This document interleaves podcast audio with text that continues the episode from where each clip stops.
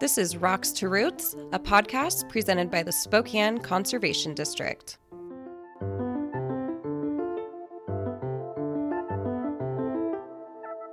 This podcast series is intended to share education and resources related to land management, conservation practices, and celebrate some of the great stewards of our land here in our region.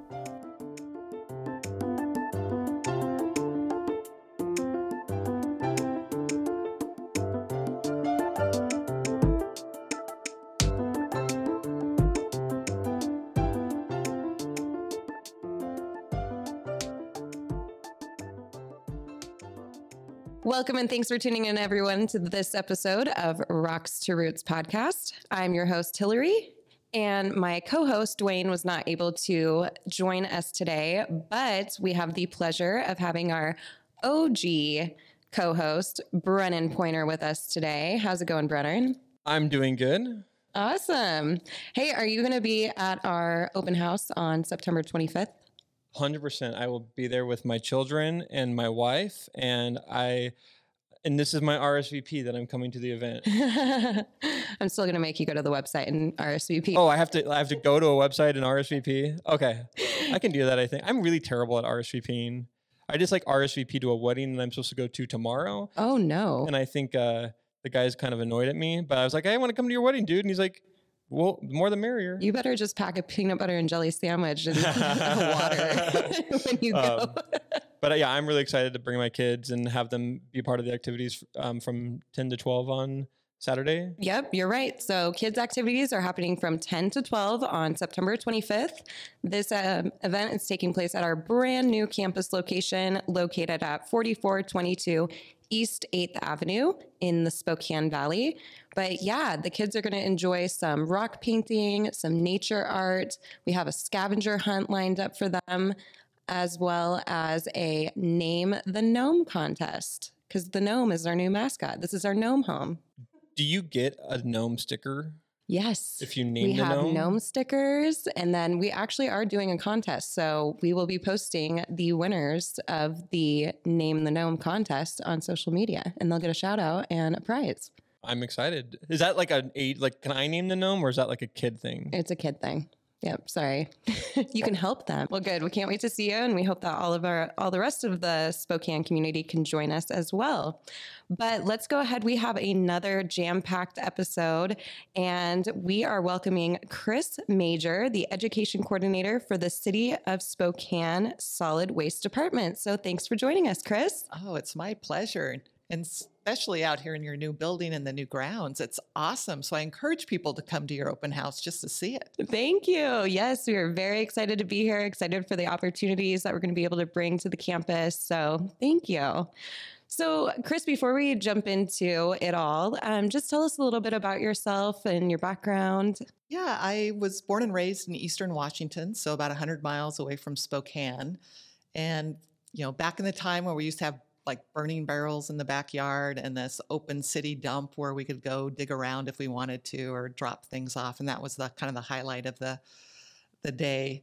But um, not knowing how that might influence my current career um, went to college in southern idaho got an education degree and really spent most of my life in informal education. So whether it's at historic sites or museums just teaching people about content but really not knowing kind of that garbage recycling waste reduction stuff until I started with the city about 10 years ago.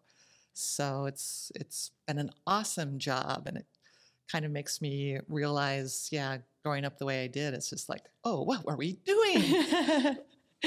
yeah, I think there's still a lot of that realization today as well. Um, so, how did you get involved with the city of Spokane initially?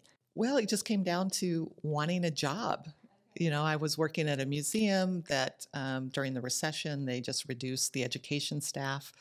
So, um, job in education came up for the city of Spokane, and not even knowing that it was in the solid waste field, I said, "Yeah, I'm going to go for that."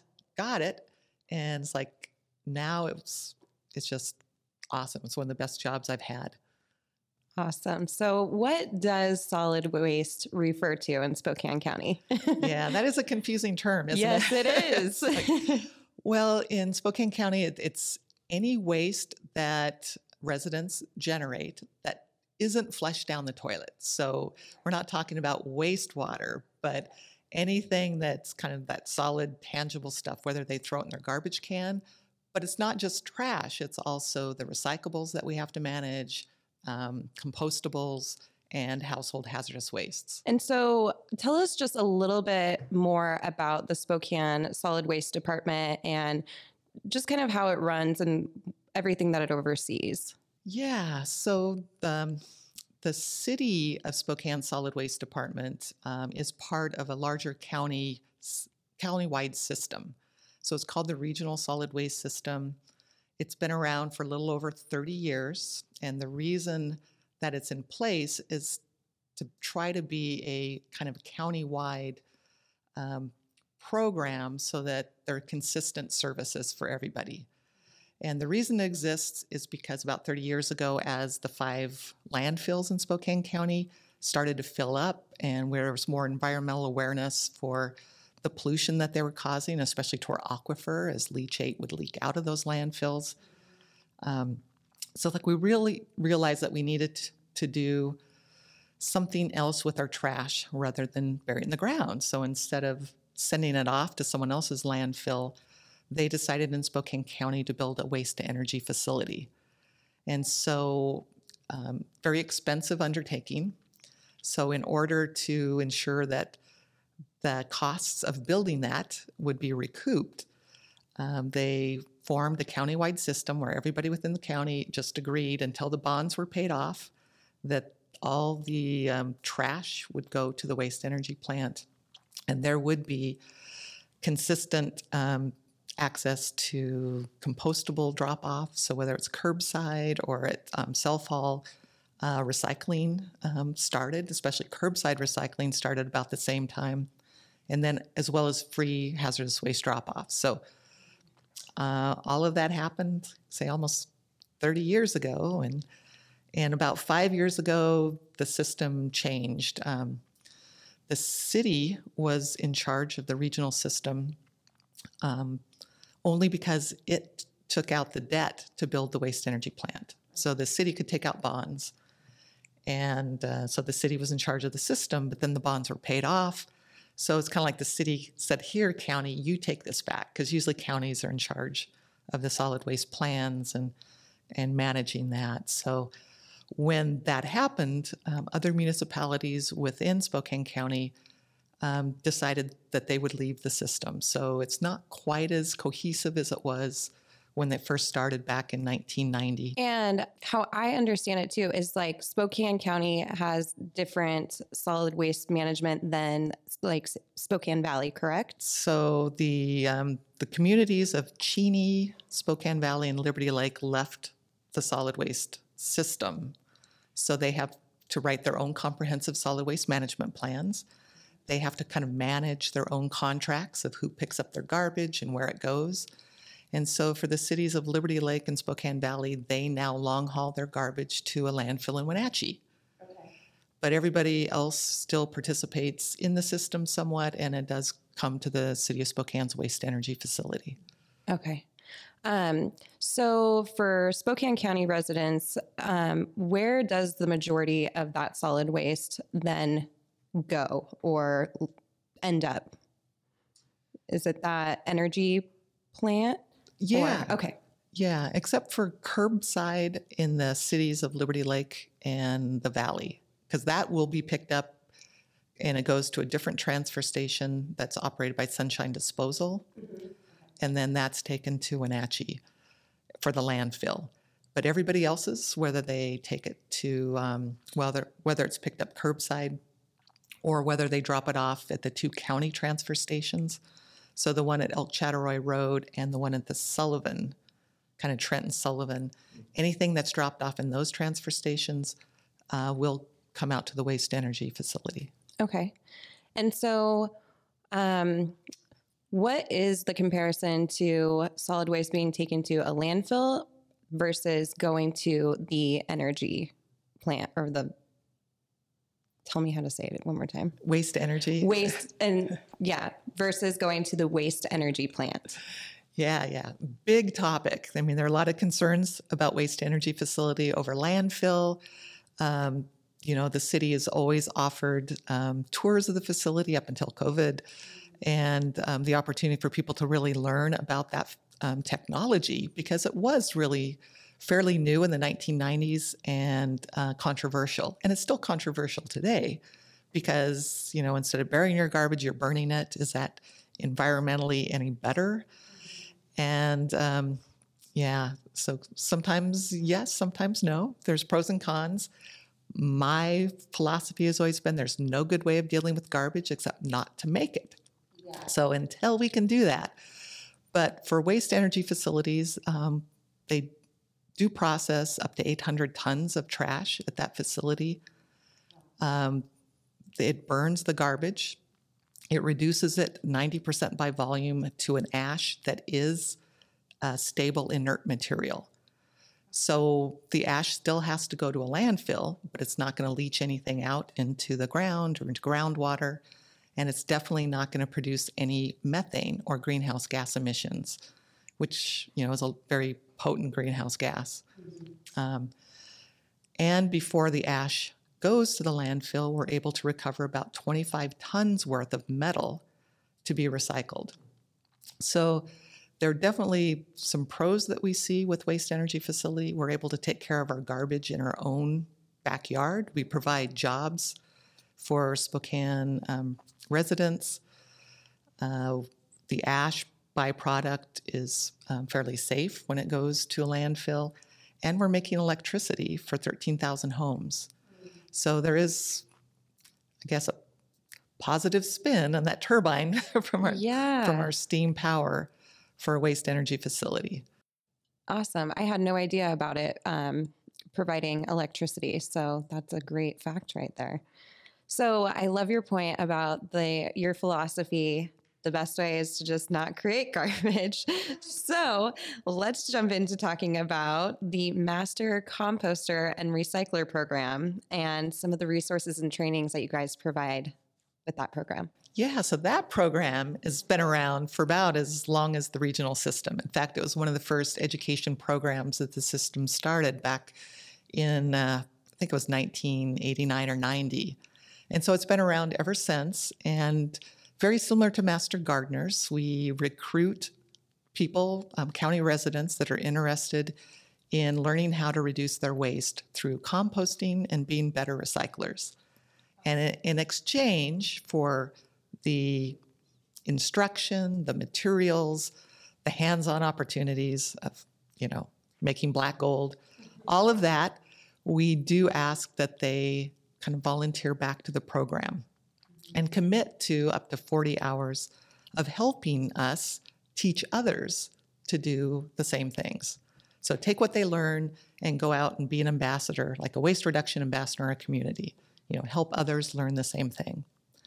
And uh, so we do have classes usually once a year, and then they, the graduates, um, as volunteers, help us staff some of our other outreach events and two of the big ones that we do are a spring and a fall compost fair. These usually take place at Finch Arboretum. Residents, you know, rotate through learning stations on how to, you know, take yard waste and food waste and make compost that they can enrich their soil. And then in exchange, they get a free compost bin. So they have to learn how to use it right yeah. before they get the free one. Um, and so that has always been popular. And when I started this program or started working for the city, like 10 or 11 years ago, and took over the Master Composter Recycler program, um, you'd think that, oh, after all these years, that kind of the interest would just wane, that, you know, people wouldn't be interested in it anymore. And is it time that we find another program to really put our efforts behind? But I swear, every year, we fill our class. We even have a waiting list. And we will get literally anywhere from two to 600 people coming to the compost fairs. Oh, that's so great. And that's been happening for 30 years. Wow. Yeah, it's it's a hot topic. I see a lot of my friends, I'm in my low 30s. All of us are, you know, trying to figure out better ways to manage our soil and manage our trash and our and recycle. So um, definitely a hot topic. So let's i want to talk about the training a little bit more so is there a cost for the training and then is it like a series of classes or is it just one class and then you get to graduate how does that work Right, so there is no cost. Um, the cost is provided through the county regional solid waste system uh, with funding from the Department of Ecology. So the system gets a certain amount of money every year to do education and outreach on waste reduction from our state Department of, of Ecology, and we use that to help subsidize the program. So for residents, there's no cost to take um, the class. Um, we oh, that's the second part again. the question. oh um, and then is it just like a one class or is it a series of classes Right. So we have a basic class that we we give, like eh, think of it as home composting 101 or or MCR 101. So the curriculum um, has been added to and adapted over the years, but it's still you know pretty an, introduction to the topic. But as graduates um, stay involved, we have continuing education opportunities. So we have some graduates that have been um, with the program for almost 20 years and they become teachers and they help us find um, experts on certain topics, whether it's soil health or microbiology or where does your recycling go and is it really being recycled and some of those topics that we offer to graduates just to keep them engaged and and um, learning more information. Okay, awesome. Um, and so, anybody who wants to sign up for becoming a master composter or recycler, where where do they go? Where do they look for that? Uh, information for each of the, the the class usually begins the end of March and goes through April, and usually the end of January, first part of February is when I start the recruiting.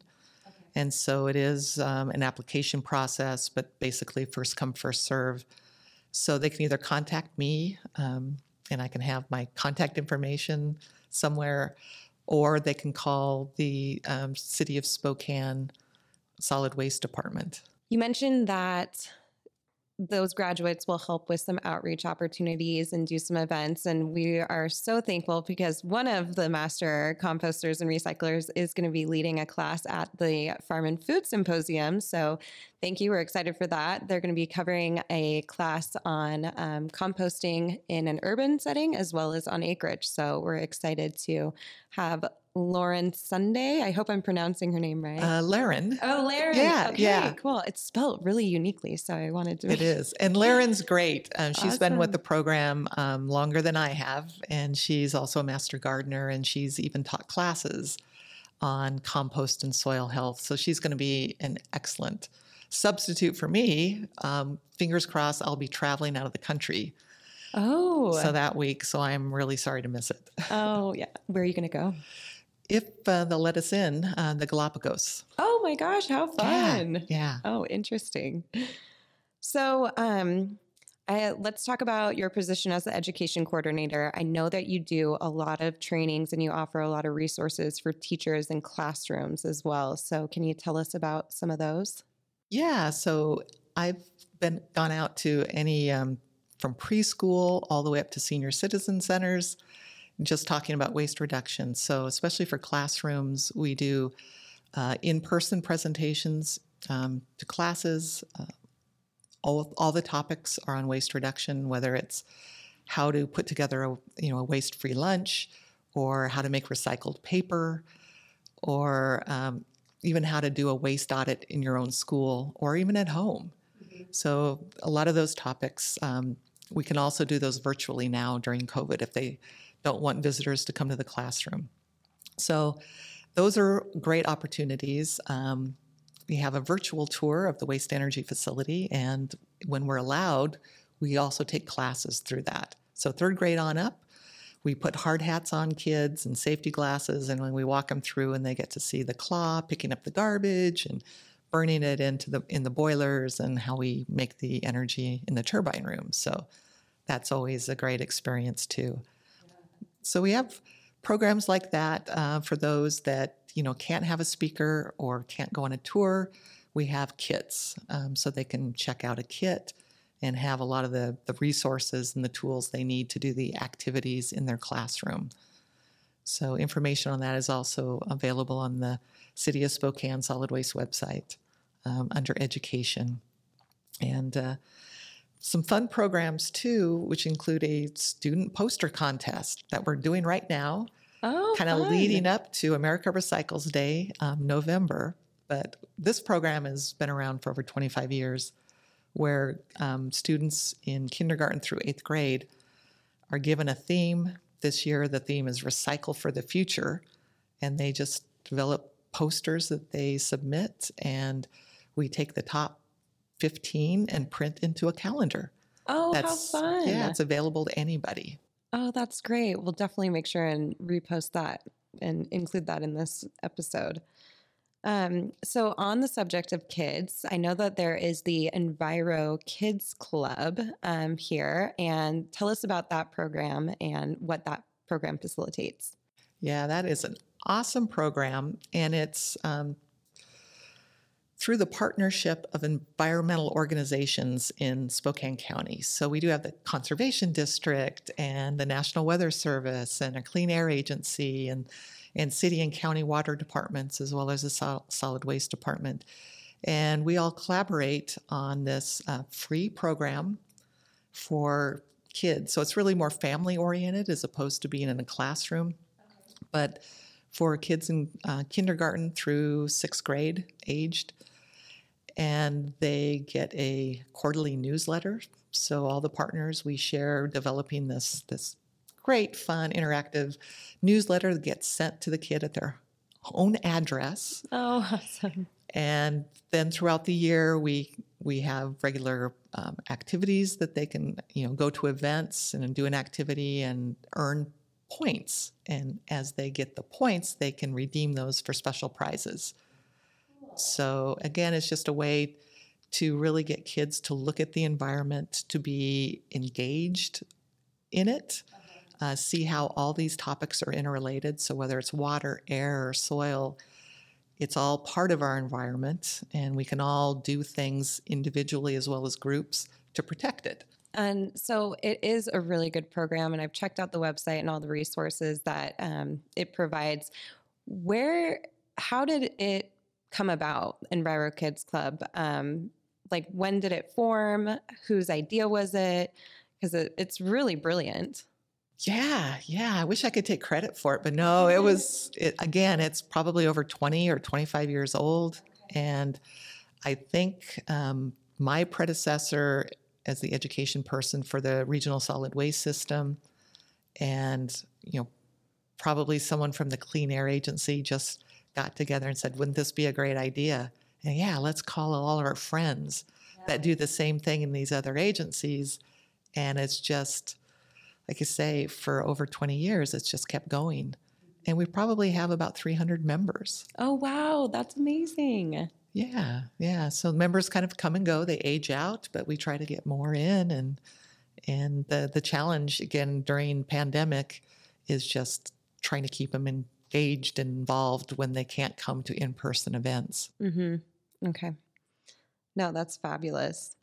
So I am curious now if there are any resources for like communities or neighborhoods to um, help manage their waste properly. Like, I'm, I'm just thinking about kind of about my own neighborhood. Like, would I be able to get my neighbors together and maybe go in on, hey, we're going to try and this composting thing, or let's learn about this, or I saw you put that in your recycling bin, Go in there, but in a polite way. Like personal shame, that that could work. Yeah.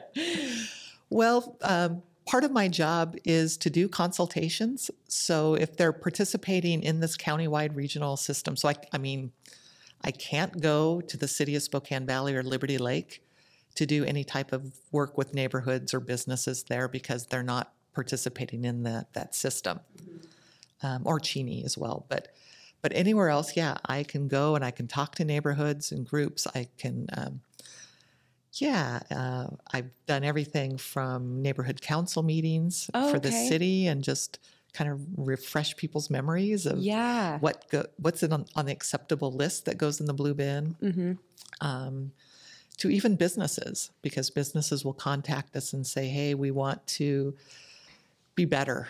You know, how can you help us? Um, not just size the services that we have. Do we have the right size recycling cart and garbage cans um, outside our building? But what are things we can do inside the building to make sure that our staff know what's recyclable, what's compostable, what's definitely garbage? And so that is something that I can do go out into businesses and make those contacts, help with signage.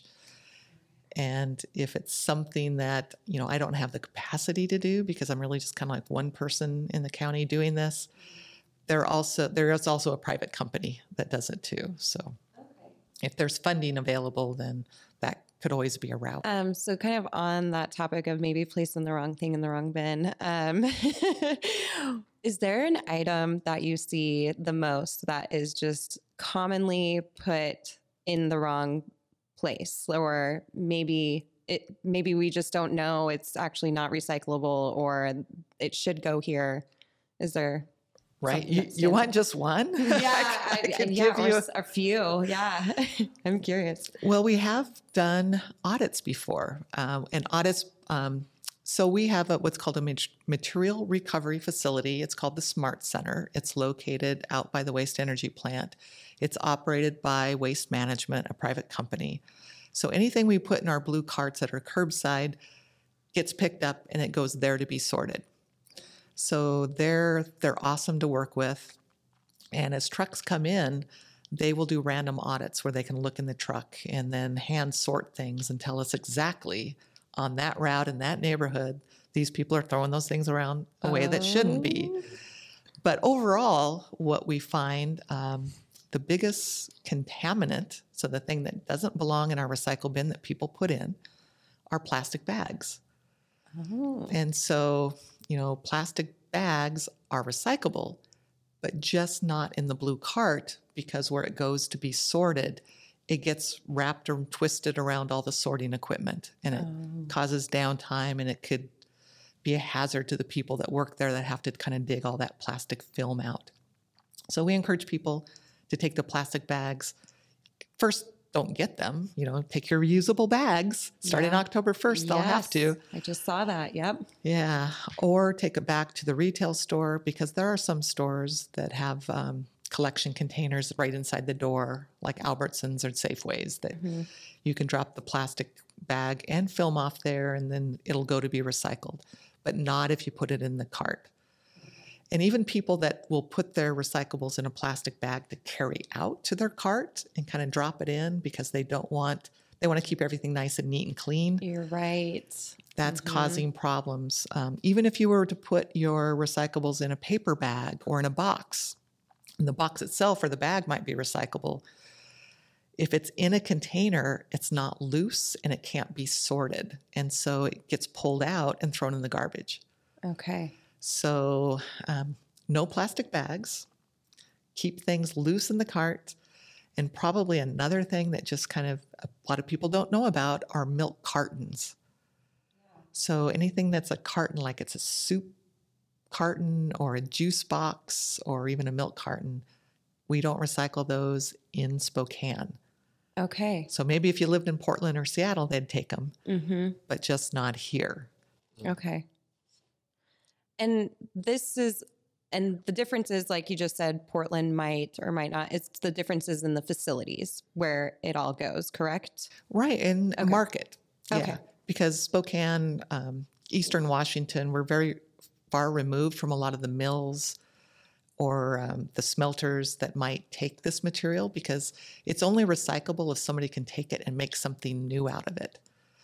And so we try to collect things that it just economically feasible that can be sent somewhere to be reused. And if we are hundreds of miles from a mill that would take that material, the carbon footprint and the cost of trying to transport it there to get it made just, you know, doesn't, Doesn't make sense. yeah, it outweighs the value of that material. Okay. Um, what about glass bottles? Uh, another excellent thing and very confusing in Spokane Yes, County. Because, like, yeah, like my kombucha bottle, I was just told I cannot throw that in the recycle bin. yeah, depending on where you live. Okay. So if you live in the city of Spokane, and I believe the city of Spokane Valley still has glass bottles and jars on their accepted recycling list. Okay. So in those cities, you can still put it in your cart and feel comfortable that you're not doing anything wrong. However, the haulers outside of the city of Spokane have removed that, sometimes quietly. They've taken it off their accepted list. And if somebody asks them, they say no. And a lot of that goes back to market. There really is no market to take that bottle glass and make new bottle glass from it. Um, but we're in a county where we do have a waste to energy facility. And if we encouraged people just to put all of that glass in their garbage, unfortunately, it goes to that facility and there's a lot of wear and tear on the moving parts Mhm. um, as it goes through the boilers. And uh, that can be an expensive uh, repairs to make. Yeah. So we still want glass out of the garbage. Um, we're actively looking for markets that would take that glass and make something out of it, you know, whether it's grinding it down into sand, use it for sandblasting or uh, to lay pipe beds in or build roads with or add it to concrete. But until the economics pencil out, we're encouraging people, again, in the city to put it in the recycle bin. Um, it does go to the Smart Center. It will get sorted out. Um, it goes to be beneficial cover for the Graham Road landfill. So there is an inert landfill in Spokane County.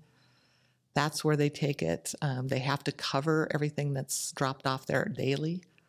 So this glass is just replacing gravel or dirt. Okay. That would be that cover.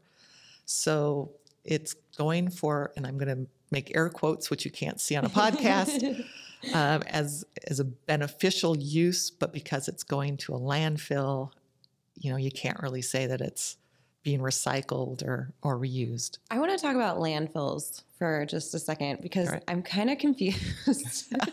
I just think of like this big hole in the ground, like a mouth that like is supposed to somehow swallow garbage, but obviously, I, I mean, what are they? Can you just give me the the basics? The yeah, overview? yeah. So um, landfills again, like I mentioned when I was growing up, our our dump was our landfill. So uh, our commu- every community had one, and in fact, Spokane and the well, landfills don't go away; they're still there. Um, so Spokane County has five landfills, and that's one of the things that solid waste departments have to manage, even when they're closed and not um, being used to put garbage in any longer.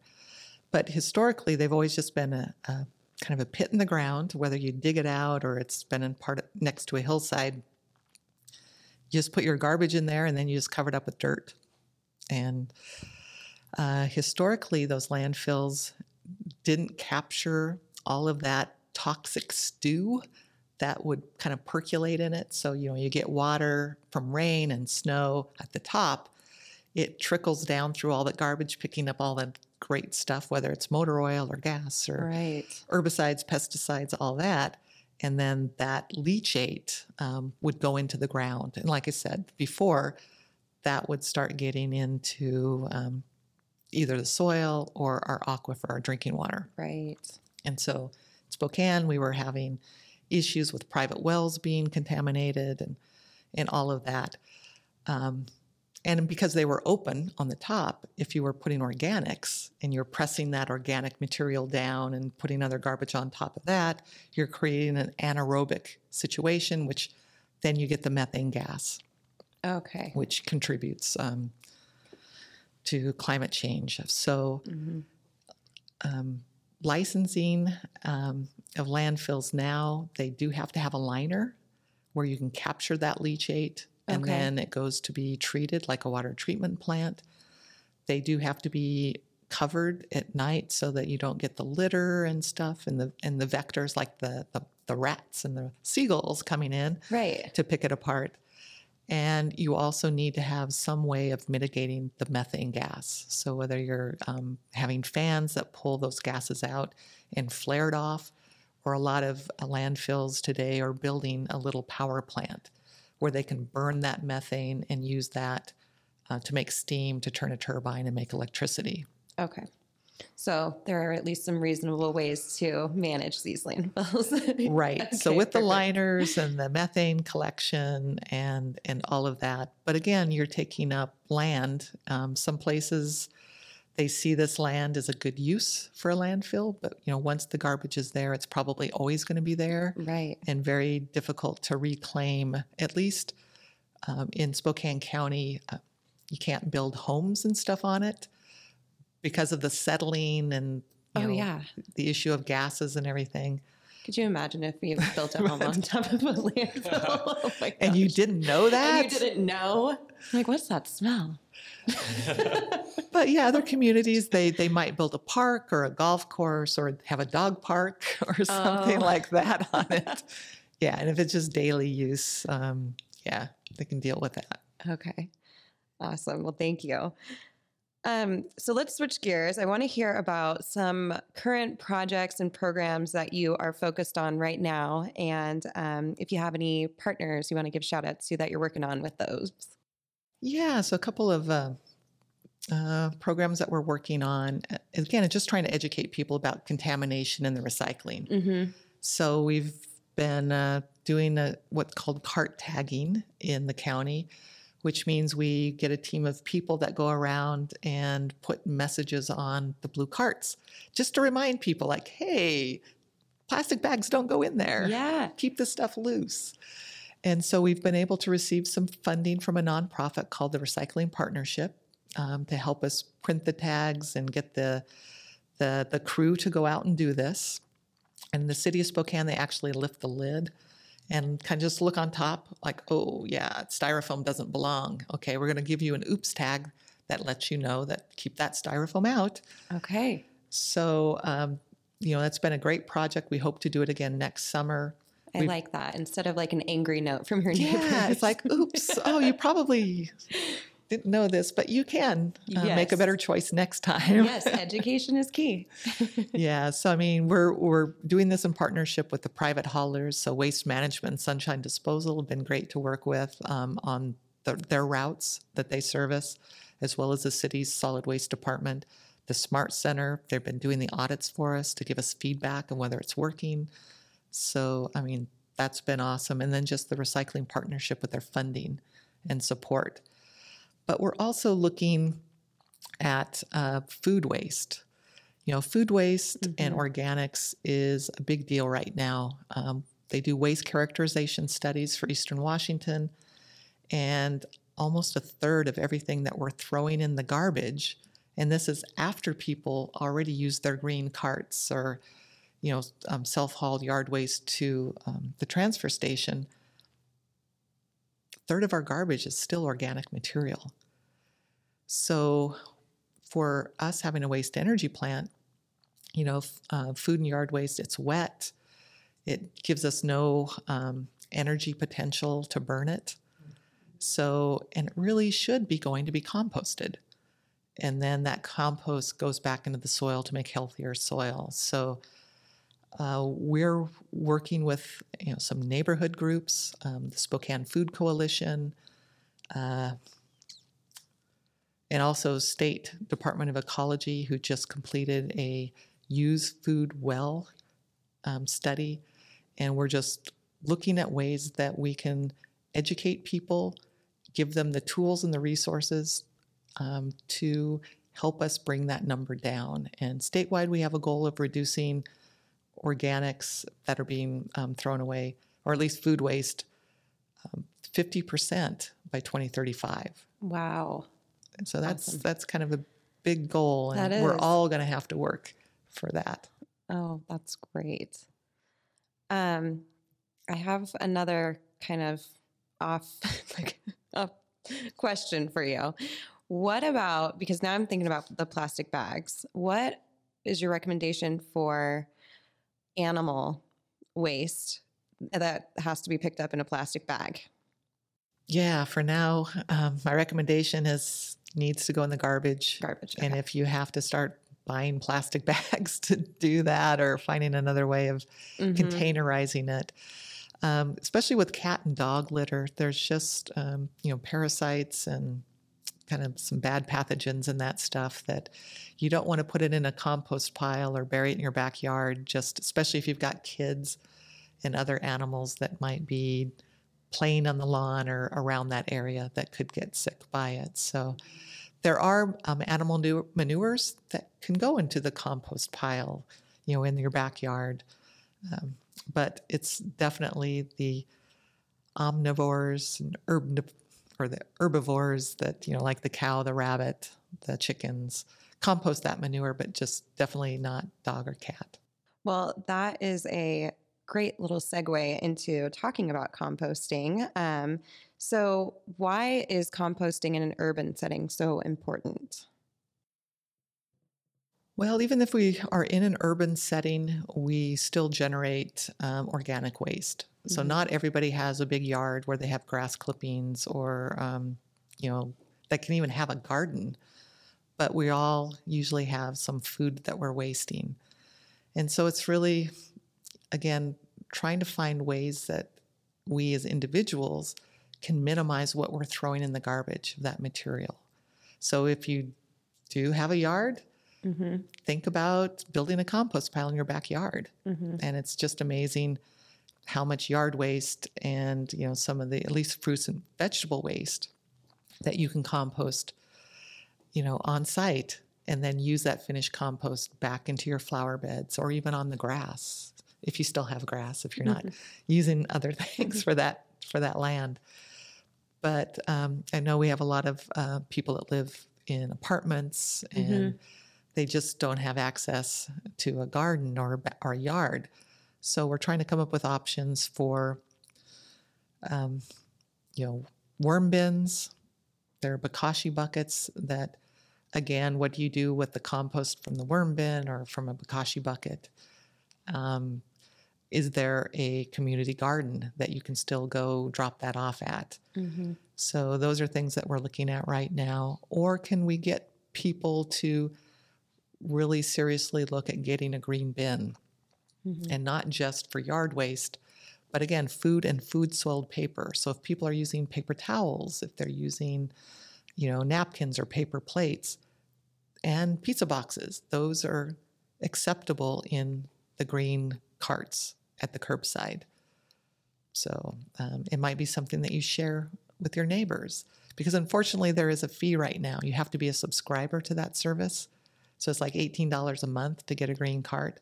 And we realize that not everybody can afford that or would have enough material to put into it. So we might be doing some pilot programs um, next year where, you know, we we provide neighborhoods with smaller carts and just see what some of the barriers are to collecting more of that food waste and organics. Um, you mentioned a bokashi bucket. What are what are those? So Bokashi buckets, it's kind of a Japanese name, but it's a way of uh, pre-composting. So it's not really composting, but it's a it is a bucket system that you can put food scraps, even meat, in. You keep a tight lid on it, so it's an anaerobic sitting, and it's almost like um, making sauerkraut or kimchi, where you're pickling it. okay. So you put it into the bucket and you sprinkle a little bit of bran on it that has essential microorganisms. You keep it really, you know, try to keep as much air out as possible, and then those things go to work. And they just, like I say, pickle it or pre compost it so there's no smell. Once it sits for a couple weeks when the bucket is full, you just either bury that in the ground or in a compost pile and it and it disappears. I mean, all the microorganisms just love to eat that stuff and it's gone. So it's great for people um, in an apartment setting, but you still have to find a place to kind of bury the finished stuff when you're done with it Okay. or when the bucket's full.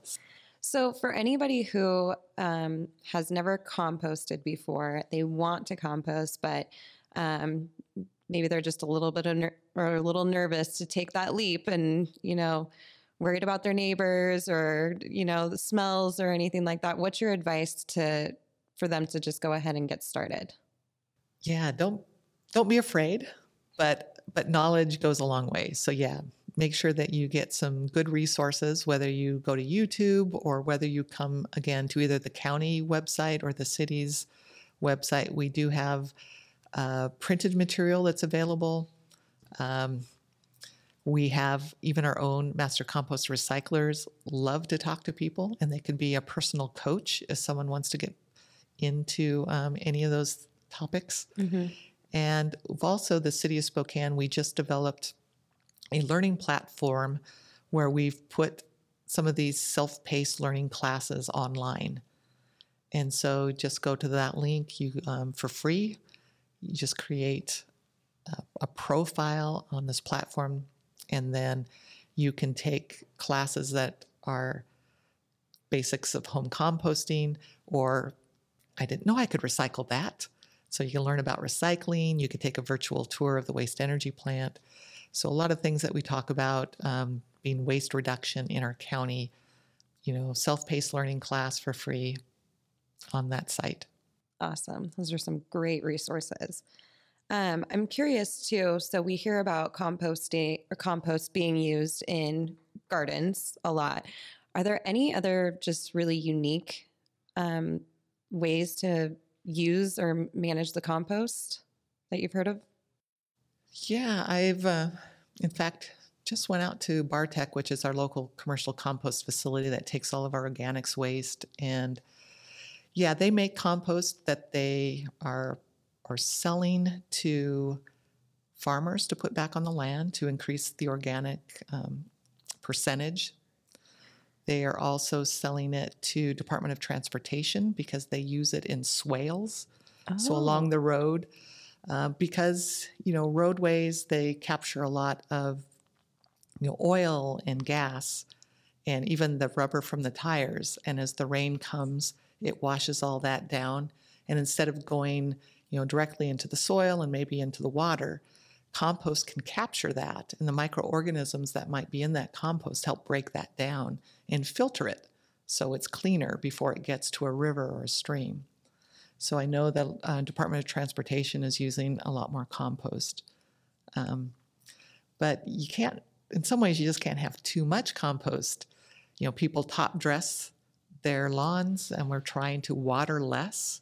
You know, it's one of our big messages is conserve water, remove lawn. But um, if you do have lawn, if you can just sprinkle compost on the top and work it in the soil, I mean, for every pound of compost that you have in the soil, you it retains like five pounds worth of water. Oh. So you don't have to water as long. Oh, that's Um, great. So they're just, yeah, a lot of tricks like that. Brennan, do you compost? I'm going to. um, I, I was gonna tell. I was gonna say when I started, I went to the that Finch Arboretum um, composting thing with my, my mother-in-law years ago, and uh, yeah, I was just like, I, I, I did compost at my old house. I, I I should compost at my new house, but I don't. Yeah, But I need to. I don't I, I, I, currently. feel, I feel. sha- I feel. to. I feel shamed. No, no. Hey, I currently do not either, but I am very inspired, and these this is why I'm asking these questions because I really want to do it, but I'm for some reason just a little scared to do it. Yeah, I mean, there's science behind compost, but it's also just you know trial and error too. And if Yeah. you have, it's you know, you just need four ingredients, right? You just need a source of carbon, which you know could be pine needles, it could be leaves that fall in the fall.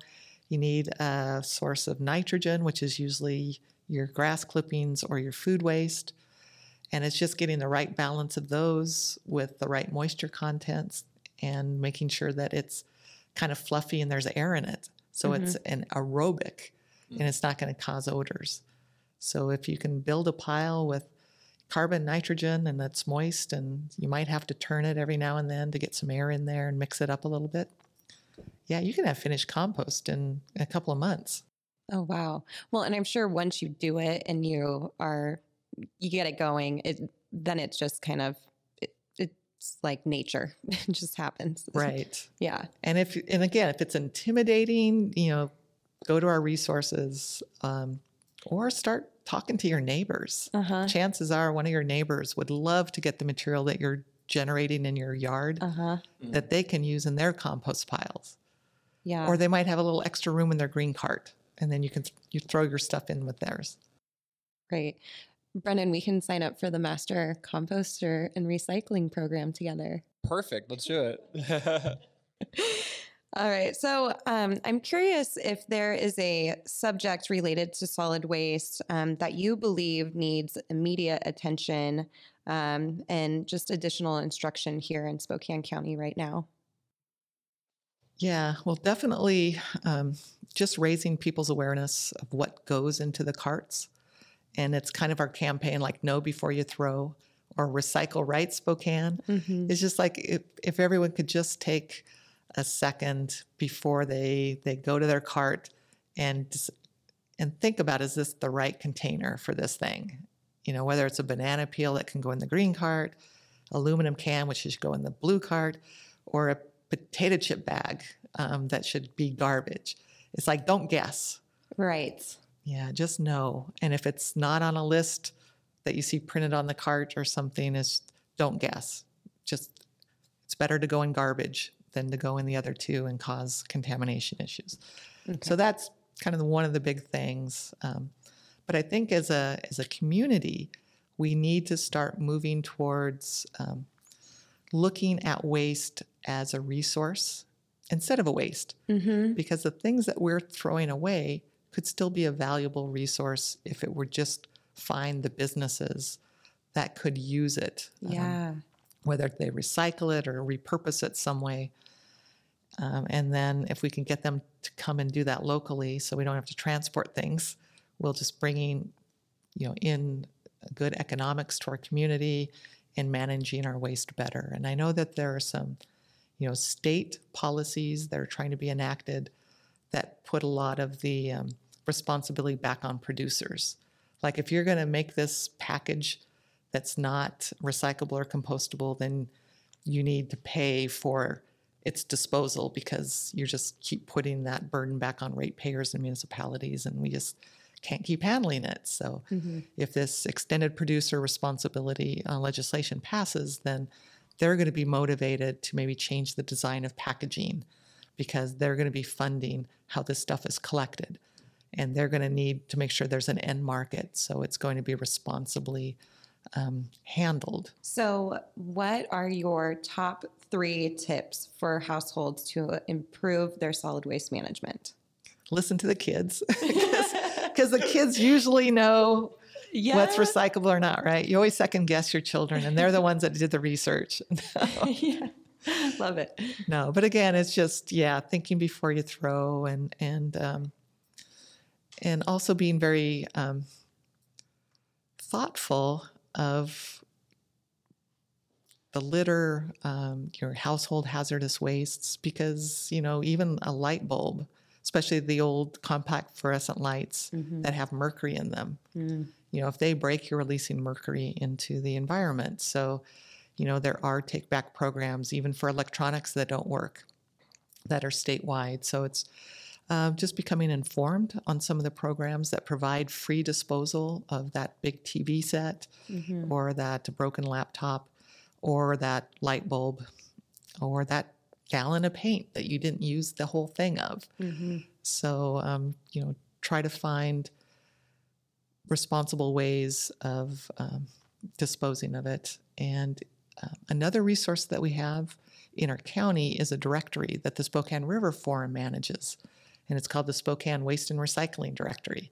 So if you just Google that, Spokane Waste Directory, it will take you to an online site where you can just type in like used paint or motor oil and it'll give you a list of op, you know choices of what you can where you can take it. Oh, great. Oh, I didn't know about that resource. Oh, perfect.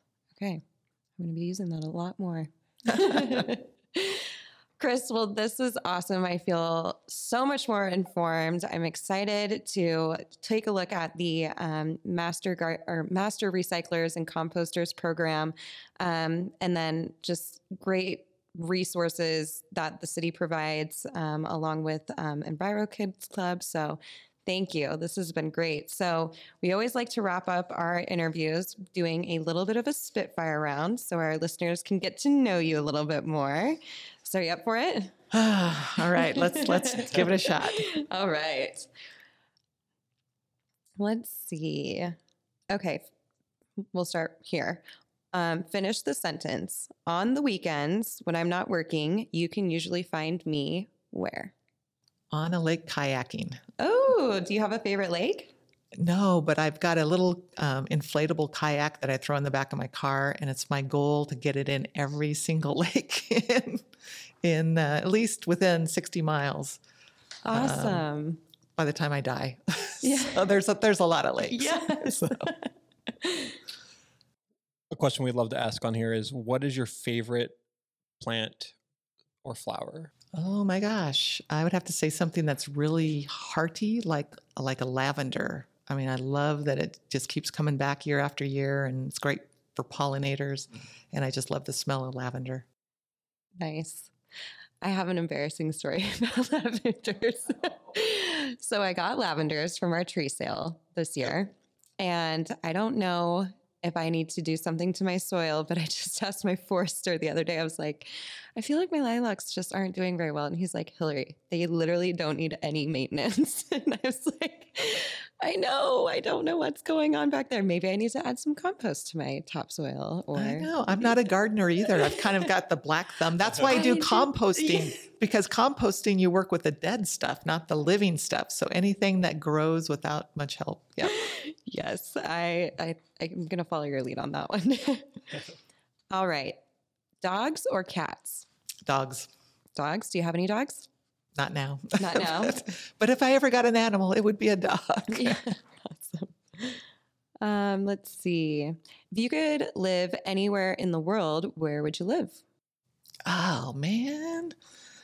I'm pretty satisfied where I live right now. I love the four seasons and the recreational opportunities. Um, but I do love to travel the world, and there are some very cool places. But I haven't found any place that I would like to relocate to. Yeah. Well, I'll be interested to see how the Galapagos Yeah. are. Sweet or savory? Sweet. What's your favorite what's your favorite sweet treat? Uh, chocolate. Mm. Anything chocolate. Um what is the last book you read? Uh, right now, I'm going through this Agatha Christie um, Mm. extravaganza. So I'm reading um, The Hollow by Agatha Christie. All right, and one we always have to ask our guests: Beatles or the Rolling Stones? Beatles. Woo! You know? I always cheer for the Beatles. See, I don't hesitate on those things. Yes. awesome. Well, Chris, thank you so much for taking the time to sit down and talk with us, talk trash with us today. There's our little fun. Um, but tell our listeners one more time where they can find all of these great resources. Um, yeah, great resources. so again, uh, myspokane.org, um, and just follow the links to kind of the solid waste department. Or you can also go for countywide information, talktrashspokane.com. Woo! I love it. awesome. All right. Well, thank you again, and we'll chat with you guys next time.